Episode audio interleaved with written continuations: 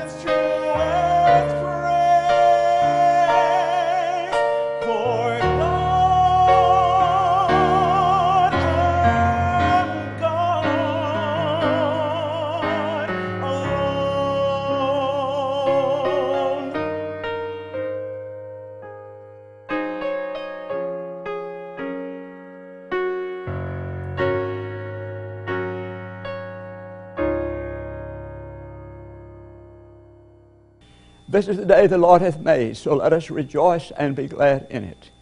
My name is Hal Brady, and I want to wish you the very best new year possible, the best new year you've ever had in this year 2013. Thank you for joining us for this program tonight, and I trust it'll be a blessing for you both in word and in music. I'm going to read now our scripture lesson, which comes from Luke's Gospel, chapter 2, beginning at verse 41. And I'm reading from the New King James Version. His parents went to Jerusalem every year at the feast of the Passover.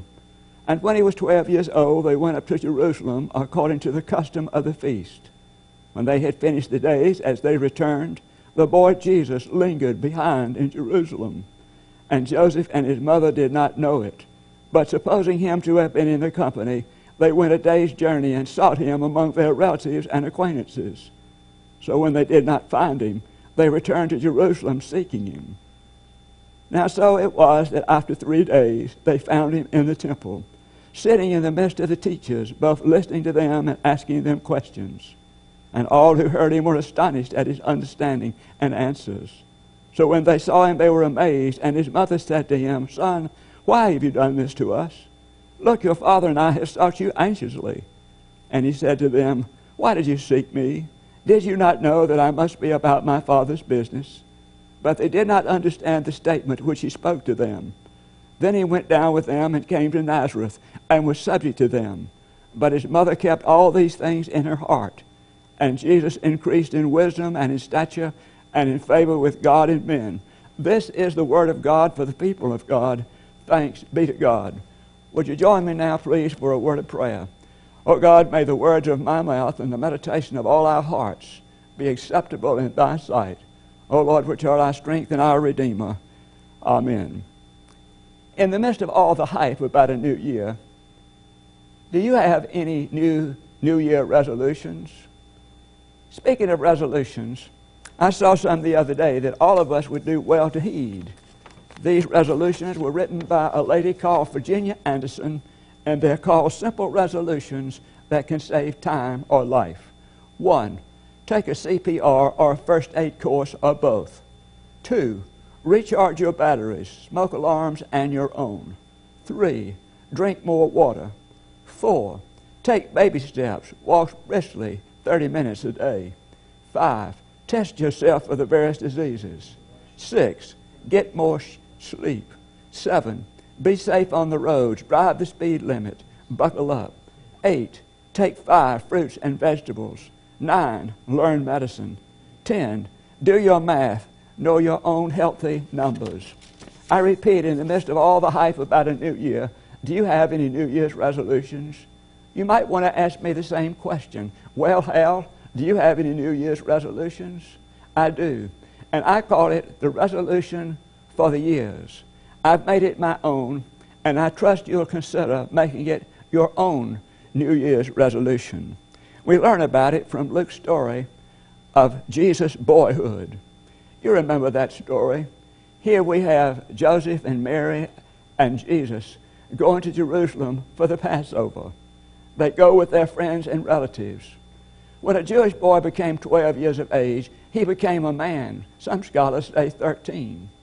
He was actually, he became a son of the law, so consequently, he had to take the obligations of the law upon himself. Jesus' first trip was probably this one at 12 years of age.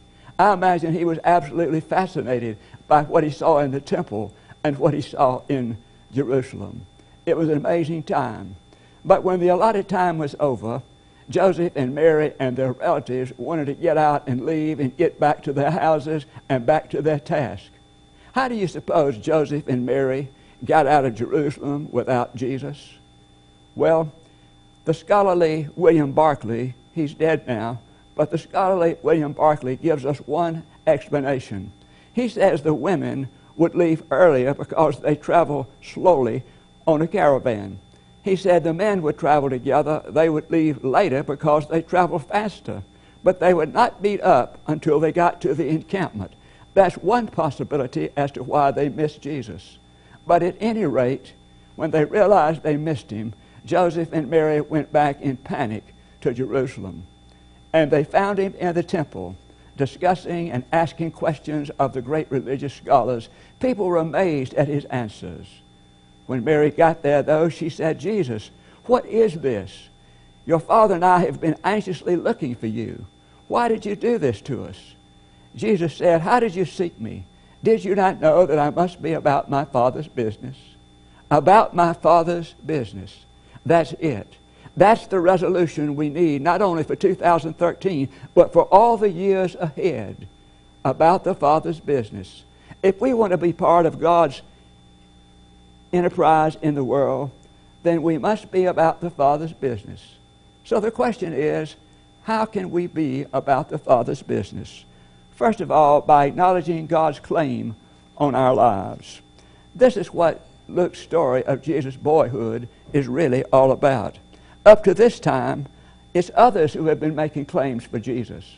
About his mission and ministry, others have been making these claims for Jesus. For instance, the angels, Mary, Elizabeth, Zacharias, the shepherds, Simeon and Anna. But now, in this story of Jesus' boyhood, Jesus claims God's claim on his own life. He makes the claim for himself. Jesus' insistence that I must be about my Father's business shows that his life would be guided by his unique relationship to the Father. I want you to notice he said, I must be. Sometimes this is swallowed up in the great pronouncement. I must be, he said. Notice, I must be. In other words, it was absolutely essential that he be about his Father's business. You know, we can get a handle on this if we simply think of confirmation classes. Let's think about a mother and a father presenting a child for baptism. Here is a mother and father presenting a child for baptism. It is a decision the parents make. They are making the decision for their child.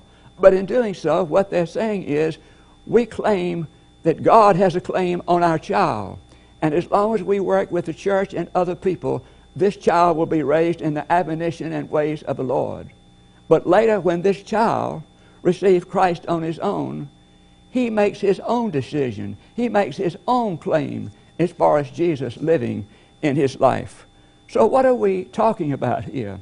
We're talking about the priority of God in our lives. We're talking about having a God consciousness in our lives. Some time ago, I had the opportunity of listening to Bill Hybels. He spoke in a community prayer breakfast, and he spoke about having an ear toward God, having an ear toward God. And then he gave his own reasons as to how we can know whether these suggestions are really coming from God or from ourselves. He said, test the spirits. He said, first of all, test the Bible. Are these promptings from God in line with the central teachings of the Scripture? And then he said, we can test Jesus. Would Jesus do these things? The test of wisdom and love is this wise and loving. In other words, we can test to see if the Spirit really is of God simply by doing these things. Who of us will ever forget the movie An Affair to Remember? This movie, you remember, featured Cary Grant and Deborah Kerr. Who will ever forget that scene where they were going to meet at the top of the Empire State Building and they missed each other? How tragic it is when lovers miss each other, and yet it happens all the time. All the time. It was St. Augustine who said that this applied to his own understanding and dealing with God. He said in his confessions, listen, God was inside me, but I was outside myself, and that is how we missed each other. He said, God was inside me, and I was outside myself. That is how we missed each other. What did he mean when he said he was outside himself? Maybe we can understand if we think about this young guy who had lived his life to adulthood pretty selfishly. But one night he went and he had a dream. He dreamed of how he had wasted his life. And suddenly, there beside him was a stranger, a figure, looking at him as through the eyes of God, who was ashamed. And all the stranger said was, Well, and he said he suddenly began to realize that that was the judgment of God on his life. Suppose you arrive at where you want to go in your personal life. You are now having wonderful standing, you have influence, you're very much a part of everything, you've done the best you can, but suddenly when you get to that point, you realize you did it without God. God was not a part of this process. And so, as we're told, maybe this is what damnation or hell is. We reach where we want to go, but God has not been a part of the process, and we realize that. But here was St. Augustine. He missed God. He actually longed for God. At the age of 30, he was life weary. He suddenly realized what he said later Thou hast made us for thyself, O God, and our hearts are restless until we rest in thee. Now, I want us to think about this. What are we talking about? We're talking about whether God has priority in our lives. We're talking about whether we have a God consciousness. We're talking about whether God lives within us and we live outside ourselves. One of the ways that we can be about God's business is to recognize God's claim on our lives. And then, secondly, we can be about God's business by becoming people of the book, God's book. Little Susie was in the first grade, and she went home one day and she said to her mother, Adam and Eve had two children, a boy and a girl. Her mother said, No, Adam and Eve had two boys. She said, No, a boy and a girl, Cain and Mabel. Cain and Mabel. When the young Jesus first answered God's call to be about his business, what did he do? He went into the temple.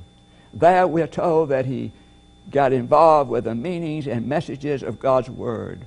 If we are really going to be a part of God's enterprise in the world, we're going to have to understand what God is saying to us in His Word. We're going to have to understand what He's promised us in His Word. That is critically important. In a nutshell, Philip Yancey says, that the Bible from Genesis 3 to Revelation 22 tells the story of a God reckless with the desire to get his family back. And he made the first step of reconciliation when he sent his son on the long trip to planet Earth. And we're told that at the end of this in Revelation, it's just like when the prodigal son came home. The family is all back together and there is great rejoicing. And then we're told in the Gospels the extent to which God went to bring about this story. This is love, not that we love God, but that He loved us and sent His Son to be the atoning sacrifice for our sins. Greater love hath no man than this, that a man lay down his life for his friends. For God so loved the world that He gave His only Son. An African American woman was enjoying the Bible. Somebody came over to her and said, Are you reading the Bible? She said, No, this book is reading me. How true that is.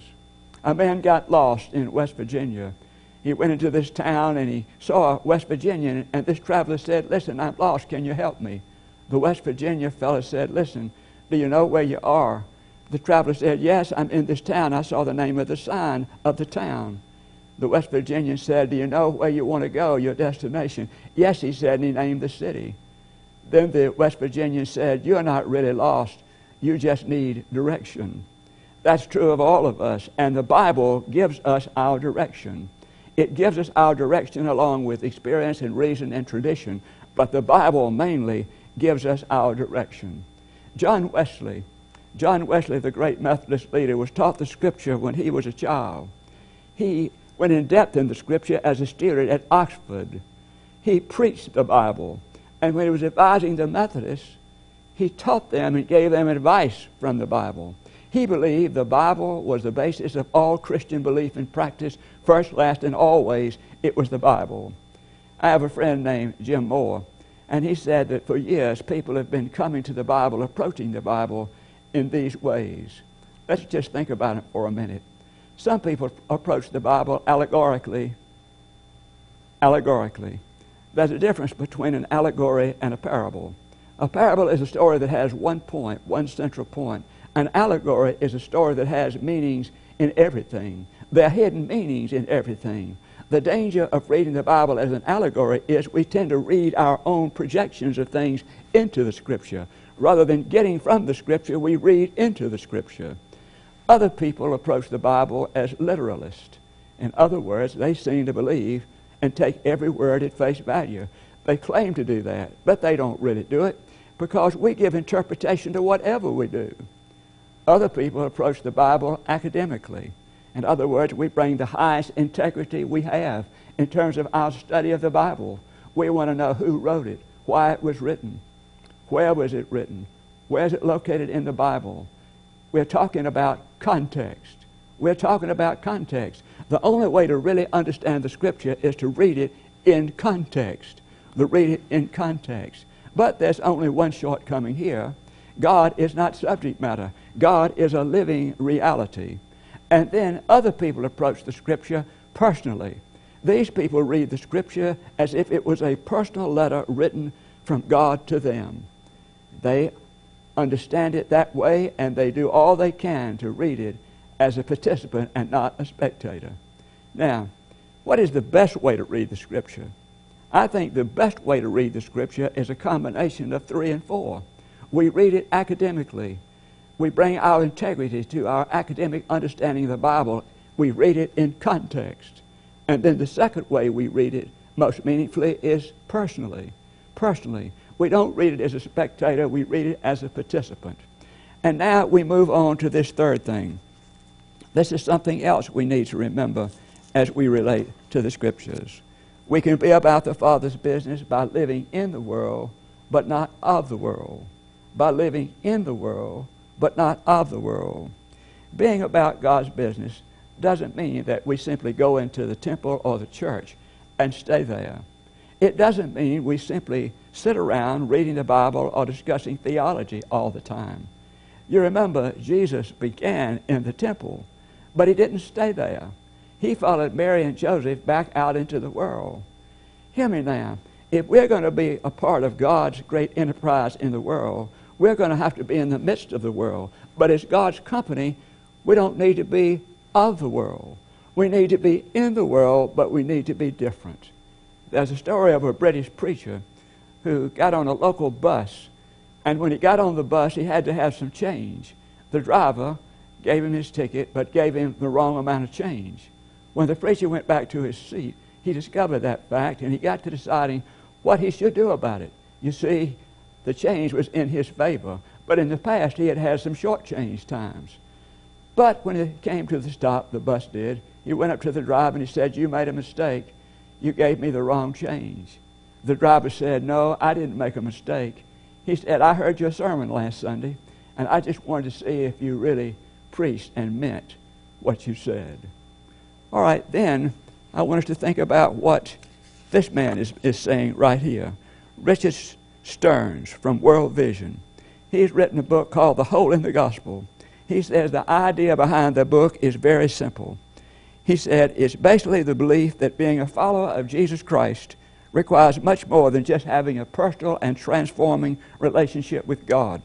It also entails a public and transforming relationship with the world. God wants those of us who follow Him to look at the world with different standards. He wants us to forgive our friends and our enemies. He wants us to love our friends and our enemies. He wants us to identify with the poor. He wants us to live sacrificial lives. In other words, we're called to be different. We're called to be different in the world. And that says a lot. We're called to be the salt, the light, and the leaven. And that is no accident. Now, when we pray, Our Father who art in heaven, hallowed be thy name, thy kingdom come, thy will be done. We're praying to be different. When we say, hallowed be thy name, we're asking God to make his name holy, and we're pledging ourselves not to misrepresent God's name in any way.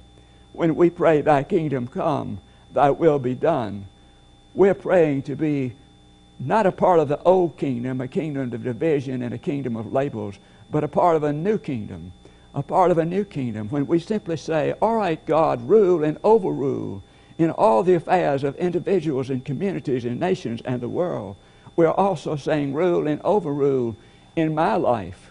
That's what we're also saying. Max Cleland told about his grandmother, whom he loved dearly. He said to his grandmother, What do you think about life? She said, I did it the best I knew. That's also what I'm saying. I want to do it the best I know in terms of life. And I believe you also want to do your life the best you know. Jesus said, Did you not know that I must be about my Father's business? This is a resolution not only for 2013, but for all the years. All the years. It's being about the business of God. Let us pray. Lord, how thankful we are for this beginning of a brand new year. We're grateful for your safekeeping during the past, and we are grateful for the fact that we can give all of our soiled sheets to you and be done with them. We're grateful now, God, for a new sheet, a new opportunity, a new chance. We ask, oh God, that you'd bless us as we seek to take advantage of that chance and be about your business. Guide us and direct us, and we'll be sure to give you all the praise and the glory. Amen.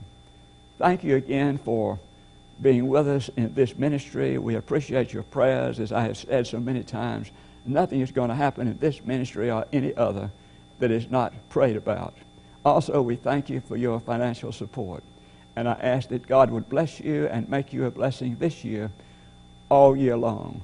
It's in His name I pray that prayer. Good night. The colors fill the canvas the seasons as they change, and everywhere I look, I see your